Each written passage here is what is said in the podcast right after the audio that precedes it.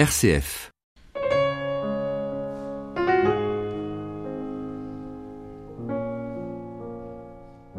Samuel Gibowski, bonjour. Bonjour. À 23 ans, vous êtes un, un jeune très engagé dans, dans le monde tel qu'il va, ce monde en pleine mutation, ce monde qui fait peur parfois. Euh, Vous êtes particulièrement impliqué dans une association qui s'appelle euh, Coexister, un mouvement interreligieux et interconfessionnel de jeunes. Nous allons revenir bien sûr sur ce mouvement et sur vos engagements qui sont multiples à la fois à l'échelle locale, nationale, internationale. Mais euh, le but de cette émission, c'est de refaire un peu le parcours de l'invité. Donc j'aimerais qu'on commence avec vos racines. Je suis dans une famille catholique euh, pratiquante dans le 15e arrondissement de Paris. J'ai essayé récemment, lors d'une retraite, de faire l'exercice de voir s'il y avait un, un fil conducteur euh, à l'éducation que mes parents m'avaient euh, donné et s'il y avait un point commun. J'ai réalisé que comme elle est euh, graphiste et que lui est, journaliste, en fait, ce sont euh, des personnes du regard qui ont beaucoup travaillé sur le regard, sur la vue. Et je pense que si je devais trouver un, fil conducteur à leur éducation, ce serait euh, cette phrase du, du Père Chenu le chrétien, c'est celui qui a un œil sur l'évangile et un œil sur, sur le journal. Et je pense que ça a été vraiment la ligne conductrice de, de, de, cette, de cette vie de famille pendant les, les 15 premières années de ma vie à Paris. Vous avez cité le, le métier de votre père, journaliste, mais il est également auteur-compositeur, euh, Laurent Gibowski. Exactement, il est aussi musicien, peut-être que ça, ça a joué un rôle aussi pour moi, puisque j'ai fait de la musique très tôt. Ça a été euh, d'abord une passion, j'ai commencé à 4 ans, j'ai été pendant euh, 12 ans euh, apprenti, et puis 6 ans euh, professeur de, de piano et de guitare. Euh, Au-delà d'une passion, ça a aussi été un métier, parce qu'au début, quand j'ai euh, lancé une association, il fallait bien subvenir à ses besoins étudiants, et c'était pas encore un métier, et donc la musique était aussi pour moi une profession. Alors vous êtes né euh, effectivement euh, dans un- une ambiance euh, chrétienne, des parents engagés qui avaient des responsabilités? Mes parents ont toujours été très engagés dans l'église, même si je crois qu'ils ont clairement mis un, frein au moment de notre naissance. On est nés tous les trois, les trois premiers frères, euh, à un an d'intervalle chacun, donc on a grandi comme des trois mousquetaires. Je sais qu'ils se sont rencontrés au Mège, donc pour eux l'engagement au mouvement eucharistique des jeunes a été très important. Ils ont pris leur distance à un moment donné, et puis ils se sont de nouveau engagés euh, au moment où j'ai eu 14 ans, en reprenant euh, du métier dans le Mège et puis dans tout mouvement. C'est vrai que ça a été, ça a été quelque chose d'important, effectivement, ce, cet engagement. Je pense aussi quelque chose qui a joué dans l'image que j'avais de mes parents et de mon histoire, c'est euh, alors d'une part l'immigration, puisque mon père est descendant d'immigrés euh, polonais, j'en ai gardé euh, ce nom qui est imprononçable et sur lequel tous mes professeurs ont buté du CP à la terminale. Avec beaucoup de consonnes. Avec Gibowski, voilà exactement, qui se prononce en glissant en fait. Il est assez facile quand on, on sait comment le dire. Cette histoire de l'immigration a joué un rôle important pour nous parce qu'on a souvent été rappelé à l'ordre par notre grand-père, nos grands-oncles, qu'on était une famille d'immigrés polonaises de 1831. Et puis un, un autre élément qui a joué son importance, c'est aussi une rencontre entre des milieux qui n'avaient rien à voir. Euh, ma grand-mère, euh, ma mère, pardon, vient d'un milieu euh, lorrain, plutôt rural, en dehors de Paris. Et mon, père a toujours grandi à Paris, donc c'est aussi deux univers qui se rencontrent. Donc depuis le plus jeune âge, il y a justement cette cette conscience qu'on vient d'ailleurs, l'immigration, et puis aussi cette rencontre entre deux milieux qui ne se côtoyaient pas et qui se sont rencontrés grâce à un mouvement d'église. Vous aviez un grand-père diacre, je crois? Mon grand-père est encore vivant, j'étais avec lui hier d'ailleurs, Alain Gzibowski, oui, il est il est diacre encore, il a baptisé ses 28 petits-enfants. Et alors ce grand-père euh, a joué un rôle pour vous? Il a, j'ai mis du temps à m'en apercevoir parce qu'au début, euh, forcément, comme grand-père, surtout patriarche, quand on a 28 petits-enfants, aujourd'hui il a aussi 12 arrière-petits-enfants, on a forcément une distance avec euh, avec euh, ses descendants parce qu'ils sont tellement nombreux que c'est difficile d'a- d'avoir euh, une proximité avec chacun. Et puis avec le temps, c'est c'est lui qui par courrier euh, m'a interrogé sur le sens de mes actions et sur la cohérence générale, surtout à une époque où je faisais beaucoup de choses avant de commencer coexister. J'étais autant engagé auprès de sans-abri que dans le scoutisme, que dans la musique, que dans plein d'associations extrêmement diverses et variées. Et il m'a tout simplement posé la question, est-ce qu'il y a une cohérence à cet ensemble-là? Et je pense que sa lettre a été l'élément déclencheur qui m'a permis de dire non à tout et de dire oui à coexister euh, en janvier 2009.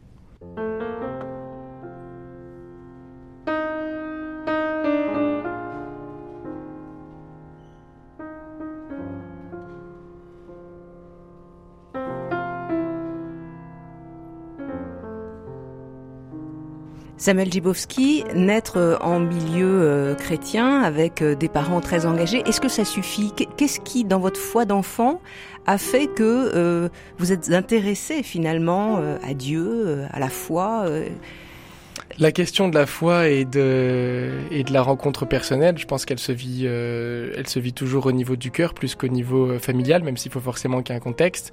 Je pense que mes parents ont inlassablement euh, tenu à ce qu'on aille ensemble tous les dimanches à la célébration l'Eucharistie. On a aussi eu cette habitude de prier en famille tous les soirs pendant 12 ans devant euh, une icône que euh, mon père avait euh, reçue d'une amie bénédictine du Mont des Oliviers à Jérusalem. sœur d'ailleurs avec laquelle j'ai eu une rencontre plus tard et qui m'a aussi écrite une icône quelques années après pour ma confirmation. Donc ça, ça a été un contexte. Mais moi, le moment personnel de, conversion, parce que j'ai souvenir d'un moment en particulier, je, je, le situe dans mon histoire, c'est grâce au Mège aussi.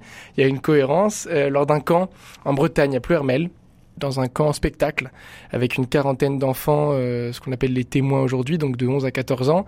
Et puis euh, les animateurs ont proposé cette nuit d'adoration de 20h euh, à 8h sans interruption pour aller prier par tranche de demi-heure.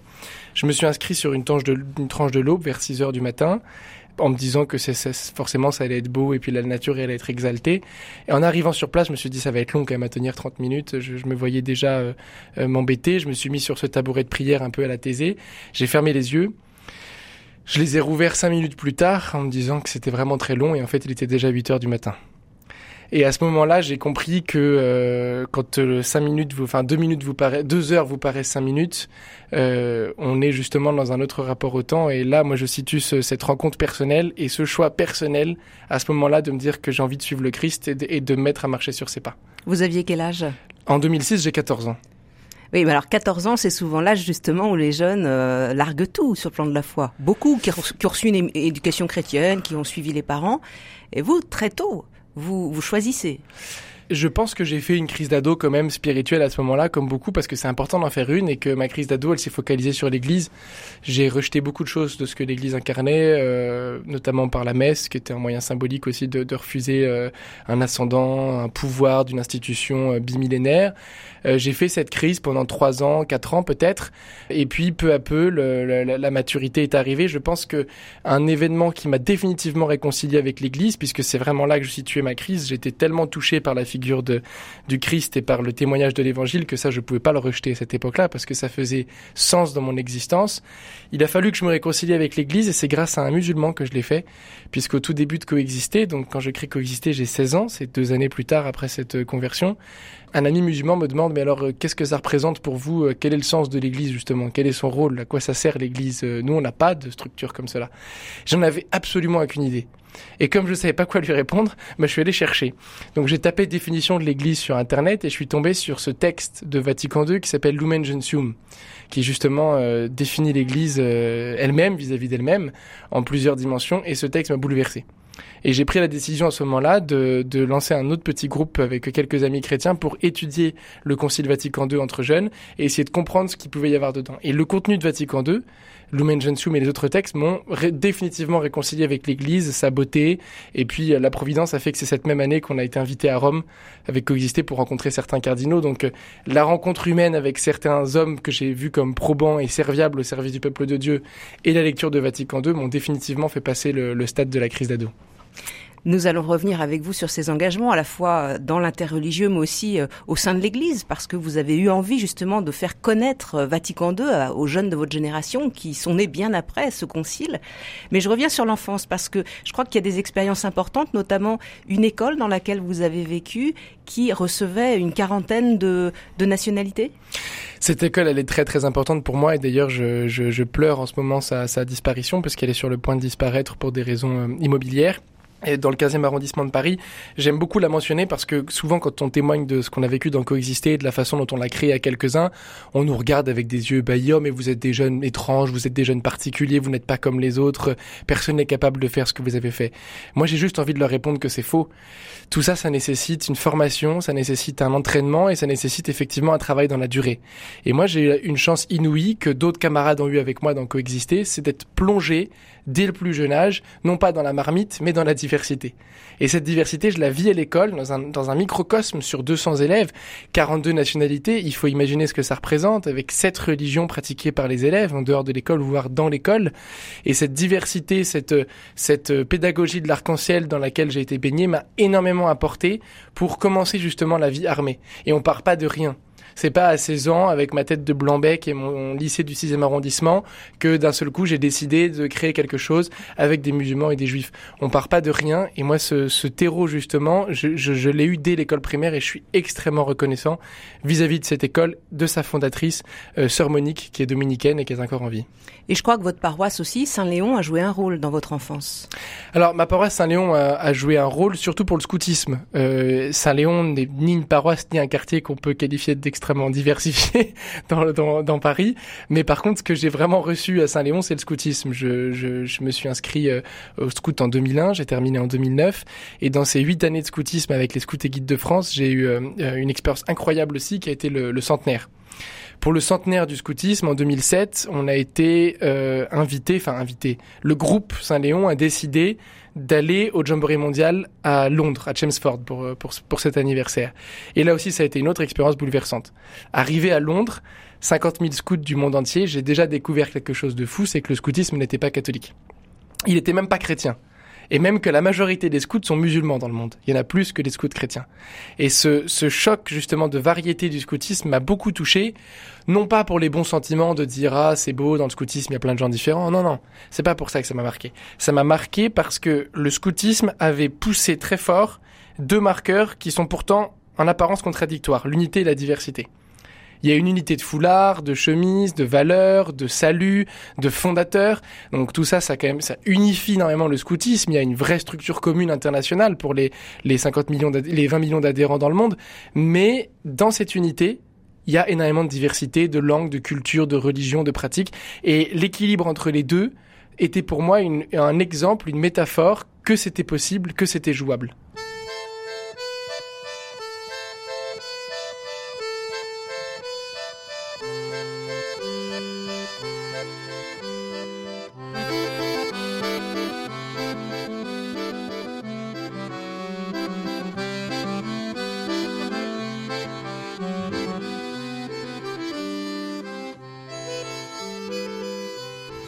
Samuel Gibowski, nous évoquons avec vous votre parcours. Je rappelle que vous êtes le président fondateur de Coexister, un mouvement interreligieux et interconfessionnel qui rassemble des jeunes de, de toute tradition. On va bien sûr parler de ce mouvement, mais vous avez parlé donc de vos racines chrétiennes, euh, de la place de la diversité à travers cette école, du scoutisme, et puis il y a un volet social aussi dans votre vie parce que vous êtes allé euh, avec le SAMU social faire des maraudes dans Paris. Vous étiez là encore assez jeune. Qu'est-ce qui vous a poussé à rejoindre les, les, personnes de la rue, là encore? Alors, c'est vrai que j'ai oublié cette, euh, ce passage euh, qui est dû à Saint-Léon, là, pour le coup, parce que c'est pas véritablement avec le SAMU. Parfois, ça a été écrit comme tel, mais c'est une approximation. C'est vraiment une initiative de, de la paroisse Saint-Léon, donc il faut rendre à César ce qui est à César, qui était en collaboration avec le SAMU, puisque les maraudes de quartier souvent travaillent avec le SAMU pour signaler les, les sans-abri en difficulté. Et cette, cette maraude, ce qui m'a touché, c'est qu'en rentrant en troisième, tout simplement, à la messe, j'ai vu le curé euh, Bruno Lefebvre-Pontalis, qui est, qui est vicaire à Paris maintenant, proposer aux jeunes de faire partie de cette équipe à la rencontre des sans-abri. Et là, j'ai senti comme un, vraiment comme un, comme un appel justement à rencontrer ce, cet autre. Alors quand je relis aujourd'hui ma vie, j'aime bien en retraite, essayer de, de, de comprendre ma vocation en m'inspirant du récit de Samuel. Ça tombe bien, j'ai un, un, prénom disposé pour ça. Et dans le récit de Samuel, on voit qu'il y a plusieurs choses pour comprendre sa vocation. Il y a le fait qu'il est prédisposé maternellement parce que sa mère a promis à Dieu qu'il lui serait consacré.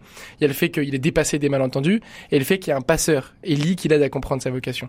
Et j'aime beaucoup les malentendus de Samuel, qui se lève trois fois et qui croit entendre Élie alors qu'en fait il a entendu. Mais je pense que euh, dans ma jeunesse, euh, les sans-abri, comme d'autres engagements très intenses que j'ai eus, comme la musique, ont été des malentendus. J'ai cru très fort que c'était là que j'étais appelé parce que c'était euh, c'était euh, bien accueilli par mon entourage, c'était c'était accessible, c'était facile et puis en fait, c'était pas vraiment ma place. Même si j'y ai appris beaucoup, c'était pas là que j'étais euh, j'étais appelé donc aujourd'hui, je le vis comme des malentendus et, mais je regrette aucunement pendant deux ans d'être allé voir les sans-abri du Champ de Mars tous les lundis soirs. Samuel Gibowski, vous avez euh, créé euh, l'association euh, Coexister donc elle est créée, je crois, en 2009. Mmh. Mais auparavant, une expérience très importante, c'est un voyage que vous faites dans un camp, camp de la mort, Auschwitz, avec des personnes justement très différentes, là encore. Qu'est-ce qui s'est joué? D'abord, qu'est-ce que vous avez vécu? Alors en novembre 2008, le lycée Notre-Dame de Sion où j'étais inscrit nous propose euh, six mois avant de nous inscrire pour ce voyage, le train de la mémoire, en train Paris-Auschwitz, 28 heures dans chaque sens. et demande aux élèves d'expliquer leur motivation et, de, aussi de, de, faire part de leurs connaissances. Il était important pour euh, l'établissement que les jeunes qui s'en aillent euh, aient une connaissance aiguë du sujet pour qu'une fois sur place, des questions spirituelles et philosophiques puissent se poser et qu'on ait dépassé le stade de combien de, euh, de personnes pouvaient mourir dans une chambre à gaz. J'ai donc fait cette démarche parce que j'avais euh, j'avais très envie justement d'aller chercher à la racine de l'histoire et essayer de comprendre un peu la racine euh, des mots de la société européenne, du malaise aussi qu'on a en France sur ces questions-là. Une fois sur place, c'est le c'est le silence, c'est la c'est la pauvreté, c'est la c'est l'humilité, c'est la c'est le choc de découvrir aussi qu'on n'a plus rien à dire, c'est le désert. Je me souviens du père du jardin, justement, qui est l'un des fondateurs de ce voyage, qui avait des mots très, très forts pour nous accompagner dans cette démarche, c'est le désert. C'est le désert, mais en même temps, une fois sur place, on accepte d'être confronté, les yeux dans les yeux, avec le trône du mal dans le monde. Euh, pendant des années, j'ai cru que Satan n'existait pas et que le mal n'était que l'absence de bien. une fois sur place, j'ai un peu changé d'avis quand même. Et regarder en face le mal de cette façon-là, je pense que c'est, ça peut devenir positif parce que le Christ est capable de tout transformer. Et la rage qu'on ressent quand on est sur place, la haine, si on la laisse nous ronger, elle peut devenir destructrice. Mais si on l'offre, si on l'offre au Seigneur, et moi c'est la démarche que j'ai essayé de faire, si on l'offre au Seigneur, elle peut être transformée en énergie. Et avec le recul, je sais que beaucoup de l'énergie que j'ai consommée en sept ans d'engagement dans Coexister, beaucoup de cette énergie-là a été créée à Auschwitz. Parce qu'il y a eu justement euh, une volonté de, de, se battre. Une rage, une rage. C'est pour moi c'est le mot que vraiment c'est une rage très très forte de se dire l'injuste, plus que l'injustice, l'ignominie, l'abomination. J'y suis retourné après quatre fois parce que pour moi c'était très important. Une phrase qui m'a beaucoup aidé y retourner aussi sereinement, c'est euh, Jean-Marie Lustiger qui disait chaque homme devrait faire trois pèlerinages dans sa vie, un pèlerinage à Jérusalem, un pèlerinage à Auschwitz et un pèlerinage intérieur. Et aujourd'hui, euh, ayant été aussi à Jérusalem cinq fois, j'en reviens encore la semaine dernière, et me consacrant aussi chaque été à une semaine de retraite, cette phrase pour moi a beaucoup beaucoup de sens. Parce que ces trois lieux, l'intériorité, Auschwitz et Jérusalem, apportent euh, des choses extraordinaires en termes de miroir qu'elles jouent vis-à-vis de nous-mêmes. Elle nous renvoie à ce que nous sommes, elle nous renvoie à nos, à obscurités, justement. Et je pense qu'il est très important de continuer à aller au Auschwitz avec des jeunes. Ça présuppose évidemment une énorme préparation, mais une fois qu'on y est, si on est bien accompagné, c'est un lieu qu'il faut voir, parce qu'il faut, il faut savoir que ça a existé, et il faut savoir ce dont l'homme est capable mais aussi ce que Dieu peut faire, parce que ça a été la grande question en fait euh, de la Shoah. Où est Dieu? Qui est Dieu? Il y a eu beaucoup, beaucoup d'écrits à la suite de, cet événement euh, unique dans l'histoire de l'humanité. Euh, L'absence de Dieu C'est une question extrêmement difficile. Moi, aujourd'hui, je n'ai pas les épaules pour, pour y répondre sur où est Dieu à Auschwitz. C'est, la question est tellement grande que je pense qu'il est difficile de se la poser en ces termes. En revanche, moi, ce que, ce qu'Auschwitz me dit dans ma foi, ça me dit quelque chose de la liberté de l'homme. Et ça me dit quelque chose de la façon dont l'homme a été créé dans, une liberté. La capacité que l'homme a eue de, d'explorer avec autant d'expertise et de, et de précision la barbarie et, la violence, avec, avec beaucoup d'intelligence, parce que c'est ça aussi qui distingue le génocide d'Auschwitz des autres. Au Cambodge, au Rwanda, en Arménie, on, joue énormément sur la bêtise des, persécuteurs avec des armes simples et rapides. À Auschwitz, on utilise des procédés mathématiques, scientifiques et, et de plus en plus rentables. Et ce cynisme-là dit quelque chose de la liberté de l'homme. Et c'est à la fois effrayant et en même temps époustouflant parce que ça, ça nous rappelle à quel point l'homme n'est pas déterminé. Il a la capacité de choisir. Et dans Auschwitz, il y en a qui ont choisi justement tout le contraire d'Auschwitz, comme le père Maximilien Kolb, qui est extrêmement connu pour avoir justement sauvé un père de famille.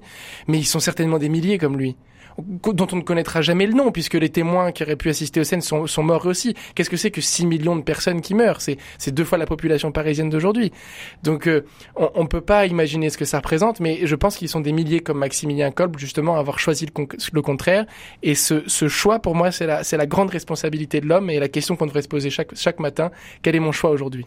Oui, et puis on peut citer euh, Dietrich Bonhoeffer, Etty Hillesum. Enfin, il y avait des grains de sable dans la machine. Oui, tout à fait. Petit, aussi petit soit-il, qui ont porté du fruit. Partout, Martin Gray, euh, etc., des, des, des, personnes qui, qui jusqu'au bout ont, ont, résisté justement intérieurement, et puis euh, même au-delà de ceux qui ont été déportés après le, le, le, système nazi, comme Anna Arendt, qui ont, qui ont osé aussi mettre des mots sur ce phénomène euh, du point de vue philosophique. En tout cas, moi, j'ai vraiment envie d'encourager les jeunes qui se posent la question, qui ont l'opportunité d'y aller en voyage de classe, les encourager à le faire, évidemment avec une préparation rigoureuse et longue. Je pense qu'il faut au moins un an de préparation en amont, mais je pense que c'est un voyage qui est nécessaire et qui, par la suite, peut apporter beaucoup de choses.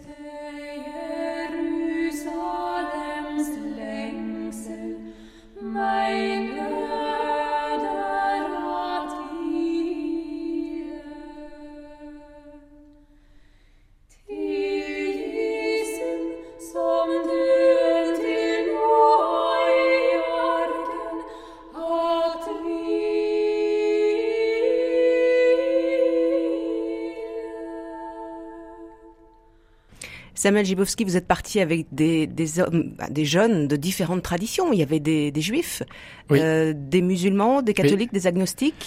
C'était 500 lycéens, tout simplement, euh, de, de 15 lycées de France. Alors, euh, la diversité française fait qu'effectivement, il y avait toutes ces populations. Moi, j'ai particulièrement euh, noué des liens avec euh, Missiva, qui est musulmane, et Sarah, qui était juive. Et comme on était assez proches tous les trois, on nous a demandé de, de lire les noms des déportés entre les deux chambres à gaz au fond de Auschwitz de Birkenau. Et cette lecture à trois nous a beaucoup marqué. On en a parlé sur le train du retour. Et c'est dans le train du retour qu'on s'est dit il faudrait quand même qu'en France il y ait un groupe d'amitié interreligieuse entre jeunes. Et c'est là qu'a jailli l'idée de coexister ce Tout mouvement interreligieux. Alors il n'est pas question à l'époque ni de coexister ni de mouvement parce qu'il est trop tôt pour nos, pour, nos, pour nos âges, mais en tout cas on pense à quelque chose qui serait un groupe, une amitié, une association interreligieuse de jeunes, parce qu'on sait que l'interreligieux existe, mais, mais on sait aussi que ça touche pas les jeunes de nos âges et que c'est, ça peut être une traduction concrète de l'espérance aussi. En tout cas, tous, vous avez été touchés par ce que vous avez ressenti à Auschwitz et mmh. vous vous êtes dit, mais il faut agir.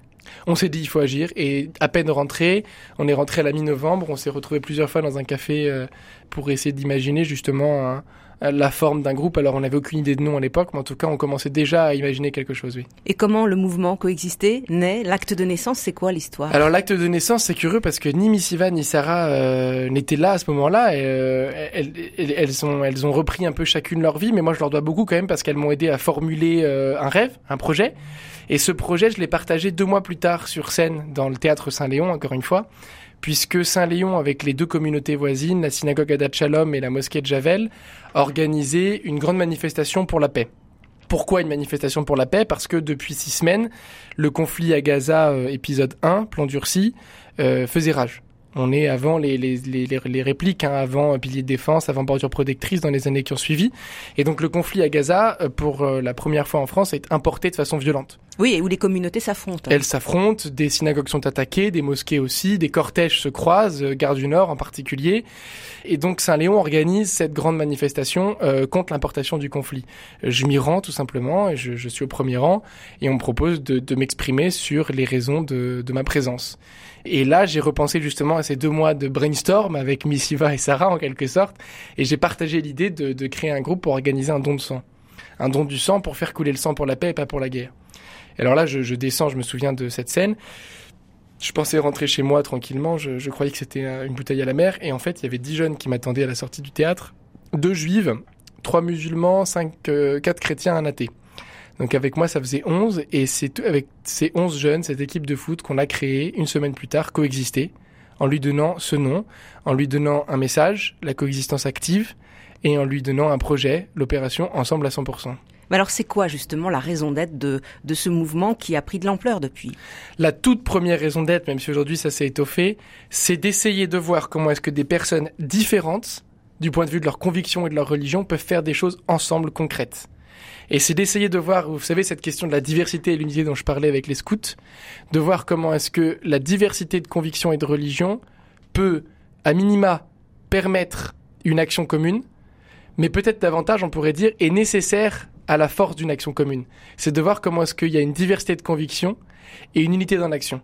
Et ça, c'est l'expérience de départ. Avant de s'accommoder de, de toutes les questions de dialogue, de compréhension mutuelle qui sont devenues nécessaires par la suite, au départ, c'est une urgence c'est l'action impérieuse. Tout de suite, faisons quelque chose ensemble de concret pour voir comment est-ce qu'on peut se rassembler. Mais faire quoi? Alors, quelque chose au service des autres. Alors, nous, on a choisi un don du sang mais ça peut être n'importe quel type de service. L'idée, c'est que dans ce faire concret, c'est-à-dire cette réalisation au service des autres, on arrive à se débarrasser des recherches d'unité sur l'être. Parce qu'on a le sentiment dans notre génération, c'est ça, je pense, la raison d'être de départ, qu'on nous a souvent envoyé l'injonction d'être ressemblant ou de travailler sur notre commun ou sur ce qui nous ressemble. Et ça, ça nous satisfait pas, en fait. Parce que ça va en contradiction avec notre besoin de singularité, de particularité, d'originalité.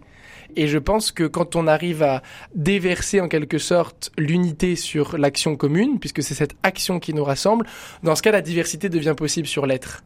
Et c'est ça qui est libérateur. On est d'accord pour ne pas être d'accord sur le fond. On a des, des conceptions théologiques, des religions qui sont extrêmement différentes, voire contradictoires. N'ayons pas peur du mot. Parfois, les religions, elles sont contradictoires entre elles, sinon on n'en choisirait pas une.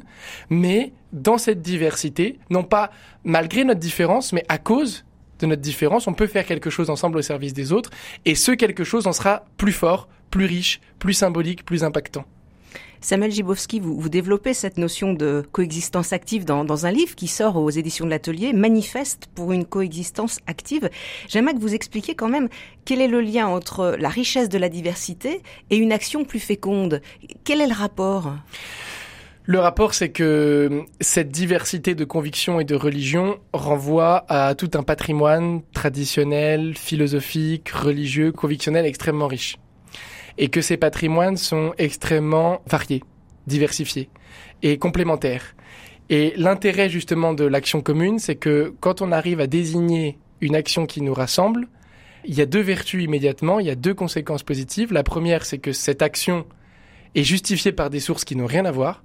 Alors qu'est-ce que c'est que cette action si elle, peut être justifiée par des sources aussi différentes, c'est qu'elle a vraiment du sens. Vous voyez ce que je veux dire Si on peut justifier euh, une action de service des pauvres autant par la Torah que par le Coran, que par l'Évangile, que par la philosophie euh, rationaliste, c'est que vraiment elle est importante, c'est qu'elle peut nous rassembler en tant qu'humains. Ça c'est sa première vertu, c'est que du coup elle prend de l'importance. Et la deuxième, c'est que je pense que ça permet de réconcilier des personnes irréconciliables. J'ai vu très vite dans coexister des groupes ou des aventures interreligieuses naissaient entre jeunes et où ça se concentrait sur un débat entre la vérité du prophète Mohammed et, du prophète, comme il l'appelle, Jésus. Mais c'est une question insolvable. C'est une question à laquelle on ne peut pas répondre. On peut en discuter tranquillement de notre façon de voir le Christ ou le prophète Mohammed, bien sûr. Mais il y a un moment donné où la réconciliation, elle ne sera pas possible sur le fond, en tout cas pas tant qu'on sera devant le Créateur lui-même. Donc ici-bas, quelque chose qu'il est possible de faire pour nous réconcilier de façon concrète et visible, c'est justement cette action concrète au service des autres. Donc vous avez organisé un don du sang, c'était l'acte fondateur. Oui, tout à mais, fait. Mais quels sont les actes que vous avez posés euh, par la suite euh Alors par la suite, une fois qu'on a eu cette expérience très forte à 11 euh, d'amitié, parce que je pense que la seule chose qui reste, une fois que l'action a, a, eu lieu, la seule chose qui reste, c'est l'amitié entre nous. Donc on est tous restés proches à travers le temps, même si parfois on a pris nos distances. L'idée, c'était de reproduire ce, cette, cette, cette vie de groupe, parce qu'on était très proches, on venait à toutes les réunions, c'était pas à la carte, c'était tous les 11. On a été là du, 11, du 14 janvier au 31 mai pour organiser cette, cette opération. L'idée, c'était de répondre à la demande de jeunes lyonnais et marseillais au départ de reproduire cette expérience ailleurs. Et quand des jeunes nous ont appelés pour créer d'autres coexister ailleurs, on a essayé d'imaginer avec eux une pédagogie un peu plus complète que le simple agir ensemble. Et autour de cet agir ensemble, on a créé deux autres dimensions de la pédagogie coexister, une démarche en amont et une démarche en aval de l'action. En amont de l'action, c'est simplement la connaissance, pour apprendre à se connaître, justement pour briser le choc des ignorances, pour euh, casser les murs qui nous séparent, donc euh, par le dialogue tout simplement, autour d'un lieu de culte, autour d'une fête, autour d'un repas, autour d'un débat, une conférence, une projection de cinéma, un théâtre, n'importe quel événement qui peut rassembler des personnes pour en parler de leurs différences, l'action, et puis le troisième moment, la sensibilisation. Ce à quoi on tient, c'est que ces jeunes-là, juifs, chrétiens, musulmans et athées qui sont dans le même mouvement, ils aillent dans les établissements scolaires, non pas comme des théoriciens des préjugés, capables de dire, vous savez, les préjugés viennent de cette façon-là, par tel rouage psychologique. Ils viennent avec tout le poids de leur expérience. Nous, à trois, à deux, nous avons déjà vécu le dialogue, nous nous connaissons, nous avons déjà vécu l'action ensemble, nous savons que nous pouvons coopérer dans la fraternité. Maintenant, ce que nous vous proposons, c'est fort de notre expérience de vous témoigner que les préjugés sont nocifs pour le vivre ensemble et qu'il faut les détruire. Et là, ensuite, la déconstruction des préjugés se fait de façon beaucoup plus crédible vis-à-vis des élèves. Quand on a un théoricien qui vient dans sa classe, la réaction de l'élève, c'est de, de, réagir comme face à un prof Oui, il dit, il dit, il parle avec sa tête. Euh. Exactement, il parle pas avec son expérience. Quand on a des jeunes qui ont déjà vécu cette rencontre, ça apporte autre chose. Et c'est ça notre véritable charisme dans la déconstruction des préjugés, parce qu'il y en a d'autres qui le font euh, très bien aussi. Nous, ce qu'on apporte de particulier, c'est que ce sont des jeunes qui ont déjà expérimenté ce vivre ensemble, qui viennent en témoigner et qui viennent ensuite déconstruire les préjugés.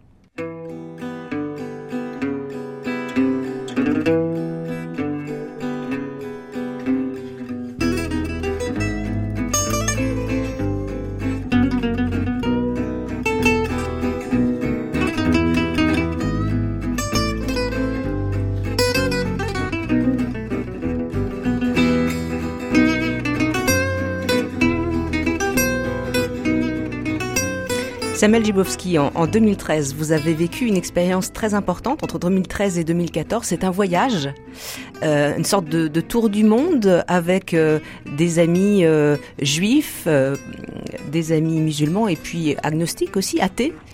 Qu'est-ce qui s'est joué là? Parce que je suppose que c'est extraordinaire. Vous êtes parti à la rencontre de, de, civilisations, de cultures, de religions différentes pendant un an? Alors pas tout à fait. On avait un, on avait un objectif assez précis. Le but de cette opération dans ce voyage, c'est de rencontrer tous ceux qui vivent déjà des initiatives interreligieuses dans le monde. Et l'idée d'une initiative interreligieuse, c'est extrêmement simple. C'est une initiative, une organisation, une action qui rassemble des personnes de différentes convictions religieuses. Tout simplement. Il faut évidemment que ces convictions soient visibles et revendiquées, sinon EDF est interreligieux puisqu'il y a bien des salariés de toutes les confessions chez EDF.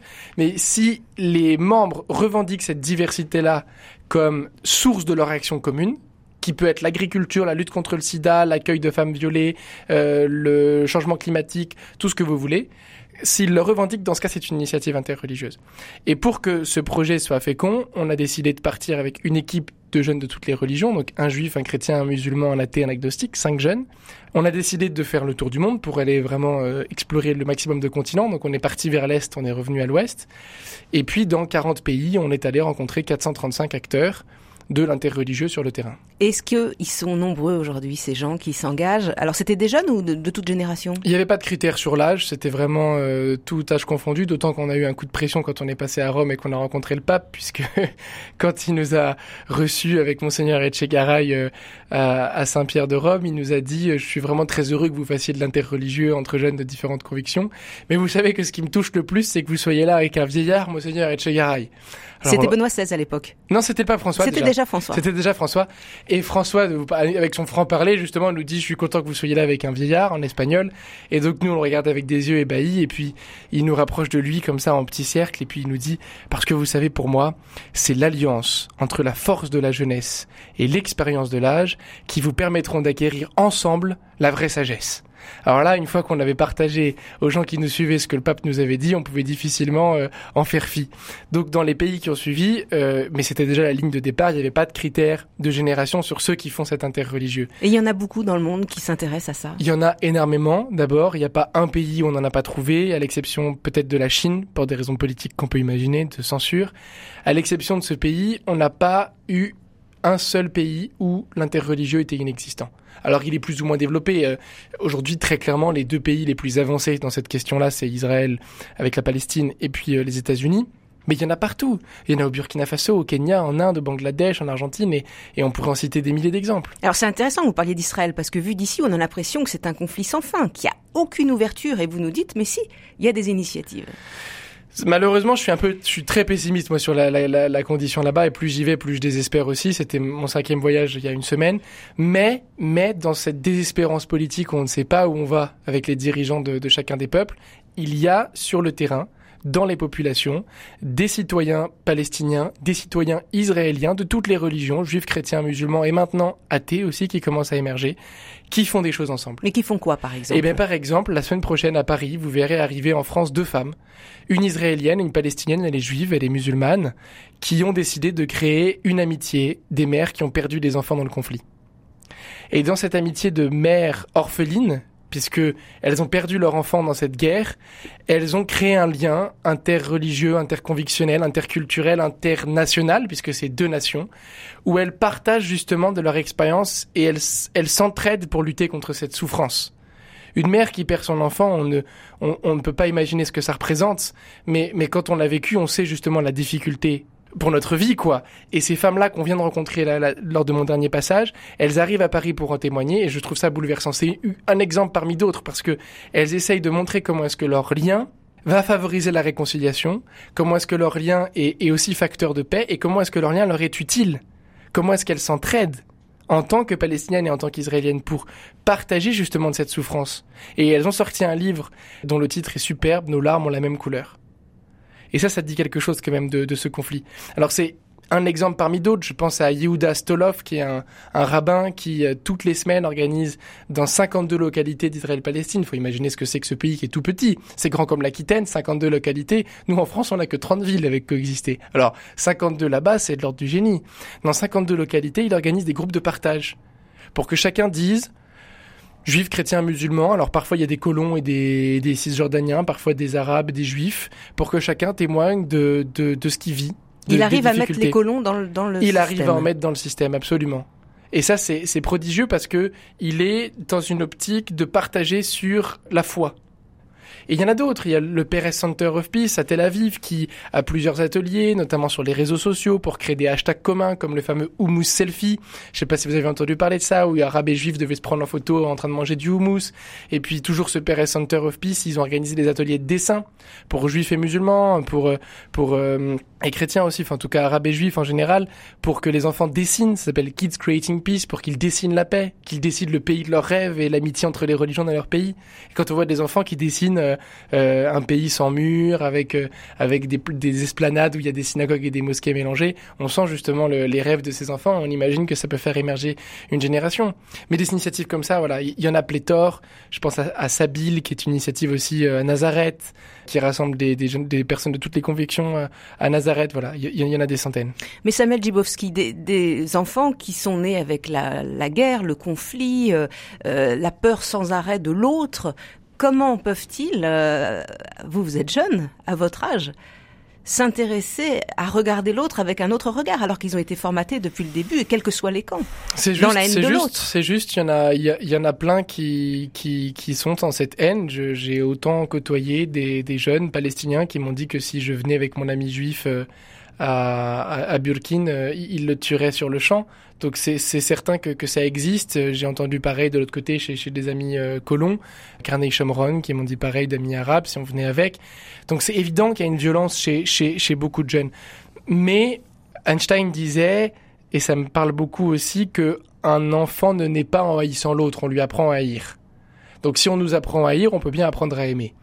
Et dessiner ensemble, juifs, chrétiens, musulmans, c'est une façon de l'apprendre. C'est tout simple. Quel enfant n'aime pas dessiner? Même dans un conflit, un enfant, ça, ça garde cette, cette pulsion créatrice, justement, cette, cette innovation naturelle, en quelque sorte, cette créativité. Et là, il y a quelque chose de possible. Donc, euh, ces gens sont des héros, parce qu'aujourd'hui, personne n'entend parler d'eux. Ils vont complètement à contre-courant de ce qui se passe dans le conflit.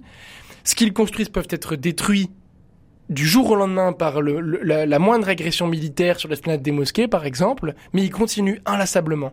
Et le jour où la paix arrivera, ils seront en première ligne et c'est eux qui pourront reconstruire le pays.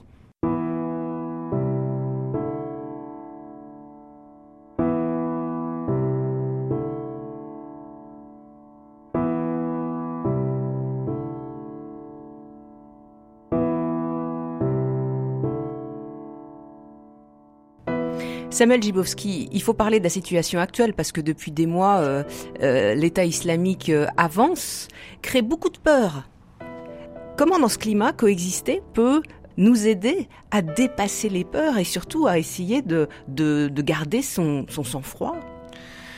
D'abord, je crois que la première chose, c'est l'humilité. C'est très important. Il y, a, il y a un besoin impérieux, je pense, d'humilité chez, chez, chez chacun, dans un pays comme le nôtre, très loin de ces réalités-là, de ne pas Imaginez qu'on puisse avoir la solution de, de, du problème Daesh, de ce qu'il faut une intervention terrestre ou aérienne, etc. Il y a, y a un moment donné où, quand les choses nous échappent et qu'on n'a aucun pouvoir sur les événements, euh, la responsabilité de chacun, et c'est ça pour moi la démumilité, c'est de faire ce qui est à notre échelle.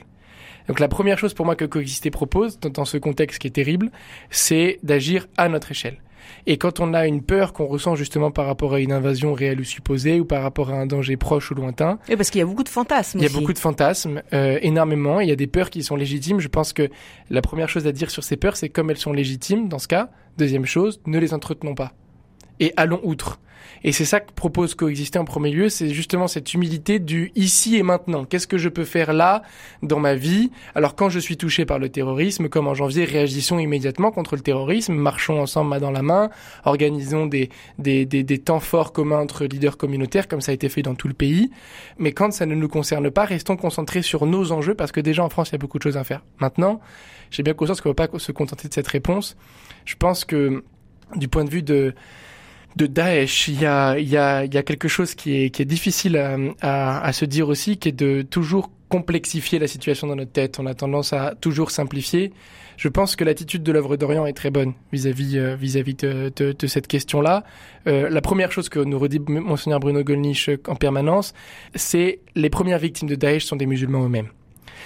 Si nous défendons les victimes chrétiennes de Daesh, nous faisons ce que Daesh attend de nous. Daesh attend de l'Occident, de l'ONU et de la France que l'ONU et la France défendent les chrétiens justement pour montrer à toutes les personnes sur place qui ne sont pas recrutées, regardez, le monde entier est contre nous. Donc si nous faisons justement, si nous tombons dans ce panneau de défendre la minorité chrétienne parmi d'autres, nous allons dans leur sens.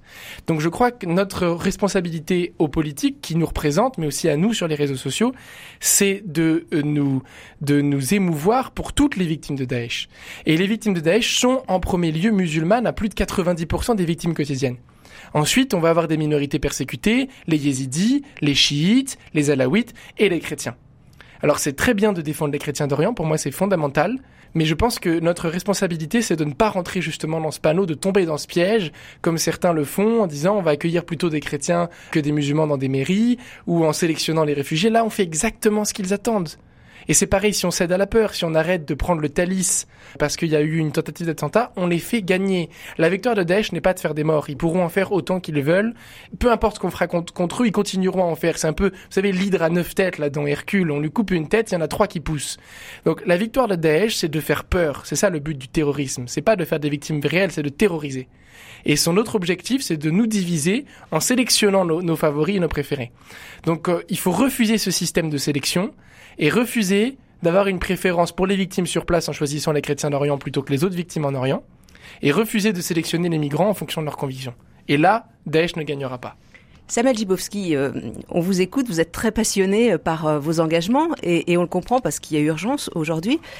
Le chrétien que vous êtes, euh, comment il vit euh, toutes ces réalités? Vous, voyagez beaucoup, vous êtes très engagé, vous avez une parole publique, mais dans le secret de votre cœur, face à Dieu, Qu'est-ce qui se joue là? Parce que parfois il y a de quoi désespérer quand même. Bon, euh, c'est magnifique, vous nous parlez de, témoignages très beaux, d'engagement, mais dans le quotidien des jours. Je pense qu'il faut tirer un trait sur l'océan et se concentrer sur les gouttes d'eau. Il y a que ça qui peut satisfaire notre espérance et, notre et notre joie quotidienne. Mère Teresa en parlait déjà en disant que chaque goutte d'eau contribue à l'océan. Si on porte sur nos épaules le sort de l'humanité tout entière et la marche du monde, effectivement, on n'a que des raisons d'être triste parce qu'on a l'impression que les choses ne, vont pas. Maintenant, si on se concentre sur, sur la goutte d'eau à laquelle on peut contribuer, euh, moi je peux vous dire qu'à l'exception de, de, périodes très dures de, de, pression professionnelle parce que le travail était devenu insoutenable, même dans la prière et dans le secret de mon cœur, j'ai jamais désespéré de la situation.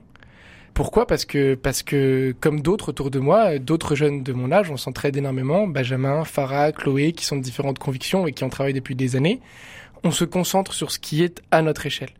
Et cette échelle-là, on voit qu'elle change. On a aujourd'hui des milliers d'exemples. Chaque matin, quand on se lève et qu'on arrive au bureau de coexister, on a des histoires d'amitié, de groupes qui se sont créés, de nouvelles relations intercommunautaires dans des villes où on pensait que rien n'était possible, comme à Reims, la ville où on grandit les Kouachi. Et pourtant, c'est possible quand même. Donc, euh, comment vous voulez désespérer? Moi, je pose la question dans l'autre sens. Comment vous voulez désespérer quand vous apprenez chaque jour des bonnes nouvelles? Eh ben, ceux qui n'ont pas des bonnes nouvelles peuvent en créer eux-mêmes ou aller les chercher. Et là, il y a une responsabilité de chacun. Moi, je dirais que la, chose la plus difficile dans la prière, quand même, pour pas pour pas taire les difficultés, la chose la plus difficile dans la prière, c'est l'unité intérieure. Je pense qu'il n'y a pas d'unité possible entre les hommes sans unité euh, intérieure. Ça frère Roger en parlait déjà à Thésée. Et je pense que euh, c'est là la, chose la plus difficile. Encore une fois, la marche du monde, euh, c'est pas nos, invocations qui vont avoir une influence sur elle, si ce n'est la goutte d'eau à laquelle on contribue. En revanche, la façon dont nous on vit avec cohérence euh, ce que nous sommes avec ce que nous faisons et comment est-ce qu'on travaille cette cohérence de notre vie quotidien, là la prière y apporte quelque chose. Vous parliez de frère Roger, Thésée est un lieu source pour vous, vous y avez été volontaire. Euh, vous avez rencontré Frère Roger? Je n'ai jamais rencontré Frère Roger, j'ai été assis à côté de lui une fois quand j'avais 13 ans par hasard parce que mes parents passaient à Thésée pendant les vacances. Je n'ai jamais rencontré Frère Roger. Et qu'est-ce qui vous touche chez lui? J'ai rencontré quand même Frère Roger spirituellement, effectivement, dans un livre que j'ai lu par hasard lors de d'une retraite selon les exercices spirituels de Saint Ignace au Châtelard. Ce livre s'appelait L'unité espérance de vie. Et dans ce livre euh, qu'il a écrit avant Vivre l'aujourd'hui de Dieu, Frère Roger propose deux pistes de, de réflexion spirituelle. La première, c'est ce travail sur l'unité intérieure et comment est-ce qu'on nourrit cette unité intérieure. Alors, il propose l'exigence, la régularité, la prière. Et puis, il a des mots très forts sur la façon de prier aussi. Moi, j'ai appris à prier en lisant Frère Roger sur comment se mettre devant Dieu et refuser justement de chercher une expérience sensible. À une époque de la chair, à une époque du sens, on cherche toujours une sensibilité, comme si Dieu était palpable. Ben non, il y a un moment donné où il faut s'en remettre et accepter qu'il n'y a aucune sensibilité dans la prière, mais il se passe quand même des choses qui n'atteignent pas notre entendement. Et ça, c'est un très bel apprentissage. Donc ça, c'est sa première piste sur l'unité. Et la deuxième piste de Frère Roger, c'est regarder le monde tel qu'il est. On peut pas dire quand on va à Thésée qu'on est dans un vase clos. Quand on est à Thésée, on voit des ateliers avec des témoins qui sont des réfugiés, qui sont des mendiants, qui sont des personnes handicapées, qui sont des malades, qui sont des hommes politiques et qui viennent justement parler de la façon dont l'évangile nourrit leur vie au quotidien. Et ça, ça se vit sur place dans ce monastère. Donc le, regard bienveillant que, que, porte Frère Roger sur le monde, en parlant justement de vivre l'aujourd'hui de Dieu, je pense que c'est une autre euh, piste euh, spirituelle qui est révolutionnaire.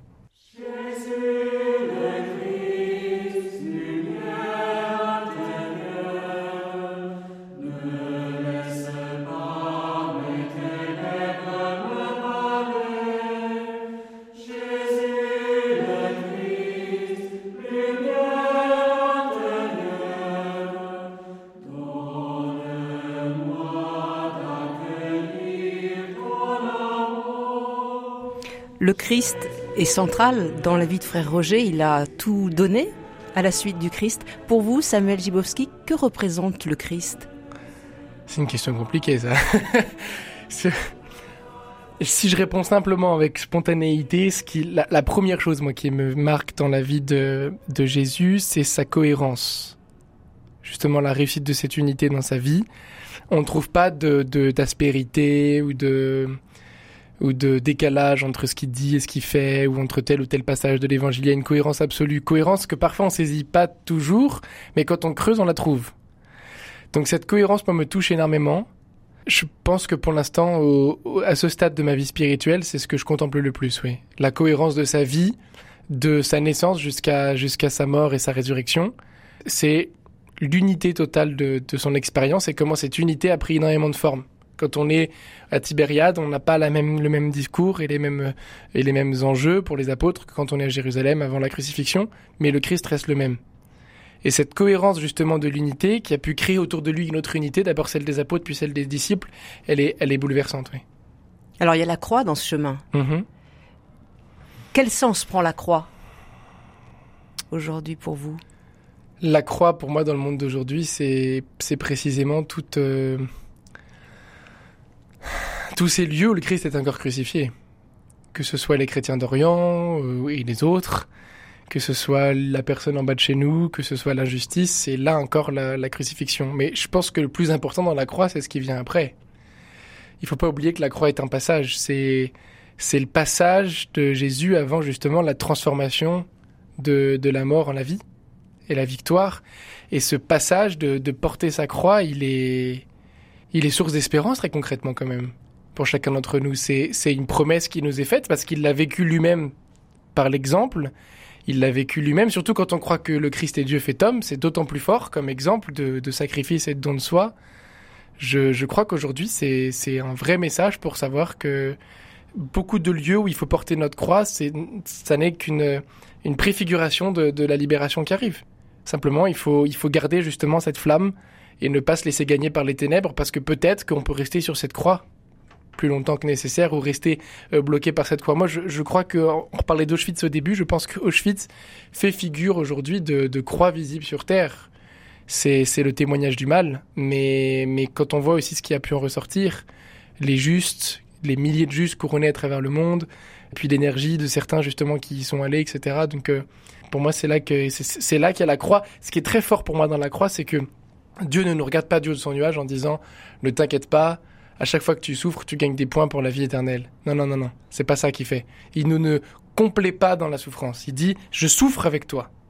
Je souffre avec toi. Et quand on me demande, j'ai des amis parfois athées ou musulmans qui me demandent, mais alors il est où ton Dieu euh, dans euh, le séisme à Haïti, dans, euh, je sais pas, un immeuble qui s'effondre? Bah, Moi je pense qu'il est complètement au fond des gravats et il porte avec nous la souffrance. Ça, c'est le message concret. On peut pas dire que c'est faux puisqu'il l'a vécu dans sa chair.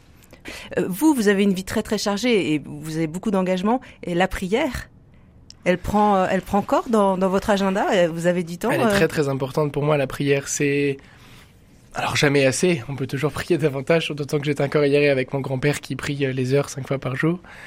Et ça, c'est une belle leçon de vie, surtout quand on voit les fruits que ça porte. C'est un homme qui est au crépuscule de sa vie, qui a 88 ans et qui est d'une sérénité époustouflante et apaisante.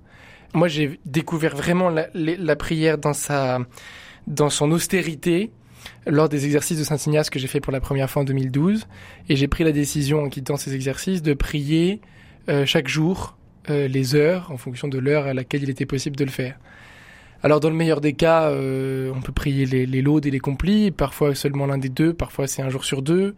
Je crois que c'est après la régularité qui, qui se tisse. Moi j'ai eu beaucoup de chance en rentrant du Tour du Monde, c'est que j'ai trouvé un petit appartement euh, à Paris sous les toits. Et vous savez, quand on est sous les toits, avec les, les, les angles, sous les combles, il y a des espaces qui servent à rien. Donc j'ai une petite mezzanine qui est inexploitable, dans laquelle on peut même pas installer un lit. C'est un espace parfait pour mettre un oratoire. Et pour moi, c'est toujours un bonheur d'accueillir des amis de différentes. Alors, les, les juifs et musulmans et athées qui passent chez moi, ils me disent Ah, Samuel, il a sa chapelle à domicile. Donc, elle s'appelle la chapelle. Mais pour mes amis chrétiens, c'est tout simplement un oratoire où on peut installer trois, quatre bandes taisées. Il y a une icône, cette icône de Sœur Marie-Paul du Mont des Oliviers quelques bougies et donc voilà ça c'est mon espace de c'est mon espace de recueillement d'unité intérieure c'est le premier espace que j'ai aménagé dans l'appartement quand il y avait tous les cartons, il est resté ce petit bout de toit qui servait à rien et j'y ai mis justement cet espace de prière. Donc oui, je pense que la prière, elle est, elle est nécessaire. Et même aujourd'hui, quand on me propose d'intervenir devant, des entrepreneurs sociaux, euh, Ticket for Change, par exemple, il n'y a pas longtemps, qui est un grand tour d'entrepreneurs sociaux de France. Parmi les trois conseils que je leur donne, c'est l'intériorité. Et j'ose le dire aux croyants qui sont parmi eux, je suis sûr qu'il y en a, que la prière est, est fait partie intégrante de l'entrepreneuriat de l'entreprise. Et, pour ceux qui ne sont pas croyants, bah, de prendre un moment de méditation.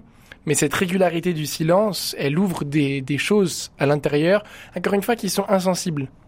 Mais quand on le fait avec régularité, on sent que ça change le regard, ça change les mots, ça change l'oreille aussi, l'écoute et l'attention. Il se passe des choses dans nos sens qui sont bouleversées justement par cette ouverture qu'on fait pendant le silence. C'est cette prière qui vous donne l'énergie aussi, parce que vous en débordez d'énergie. c'est peut-être elle qui me donne l'énergie. Je, oui, c'est peut-être elle. Elle est la rage, je pense, parce que je suis quelqu'un de très en colère, même si ça se voit pas. Et je pense que la colère, ça nourrit beaucoup d'énergie. Est-ce que vous avez pensé à la politique, Samuel Gibowski? Parce que euh, la, la, parenthèse coexistée va, va se refermer, en tout cas dans la présidence, puisque vous quittez la présidence de, de ce mouvement, mhm. vous allez reprendre vos études. Mhm. euh, vous, vous pensez, vous, à vous investir dans la vie politique, sociale? La vie politique aujourd'hui, elle est bouleversée. Il y a une révolution et j'aime beaucoup le livre de Pierre Journey, euh, qui est recteur de la catholique à l'université catholique de Lille sur la transition fulgurante. Tout change. Et j'adhère vraiment à cette théorie qui est partagée par des historiens, moi-même en tant que licencié d'histoire, que les bouleversements qu'on vit aujourd'hui sont incomparables par rapport à tous ceux que l'humanité a déjà connus. Pire peut-être que le passage de la préhistoire à l'histoire partant de ce postulat, la politique va forcément changer de forme. Et aujourd'hui, j'appartiens à une génération qui ne se reconnaît absolument pas dans un clivage droite-gauche et qui ne pourrait jamais abdiquer sa conscience en rentrant dans un clivage partisan de cette façon-là. Bah, créer, votre propre mouvement. Ça, ça, me fait toujours rire d'ailleurs quand on dit que les, les croyants abdiquent leur conscience. La différence pour moi quand même, c'est qu'un croyant, quand il adhère à un mystère, il sait que c'est un mystère. Alors que quelqu'un qui se donne corps et âme dans une aventure politique partisane, il abdique sa conscience pour une idéologie partisane sans conférer à cette idéologie le rôle de mystère puisqu'il croit qu'elle est vérité réelle, puisqu'elle est idéologie. Donc ça, moi, c'est quelque chose à laquelle je ne peux pas adhérer. En revanche, je pense qu'on fait déjà de la politique avec coexister. On a déjà été très visible sur des conflits sociaux importants, sur la loi Babilou. Euh, on a remporté ce concours La France s'engage. On a fait preuve d'insolence plusieurs fois à l'égard du, du, gouvernement pour euh, dire euh, haut et fort nos opinions sur le voile à l'université ou d'autres débats de société. J'ai été passionné par ça. J'ai profondément envie de continuer. Aujourd'hui, j'ai pas d'idée concrète de la forme que ça peut prendre. J'ai pris un certain, goût à l'écriture, puisque j'en suis au troisième, avec le manifeste. J'ai beaucoup aimé cette aventure. Je le dois aussi à mon éditeur. Et je pense que je vais continuer pour l'instant de ce côté-là.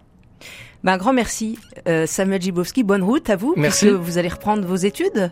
Oui, à l'école pratique des hautes études en sciences des religions et de la laïcité. et vous avez tout l'avenir devant vous. Je rappelle justement les titres de livres qui sortent.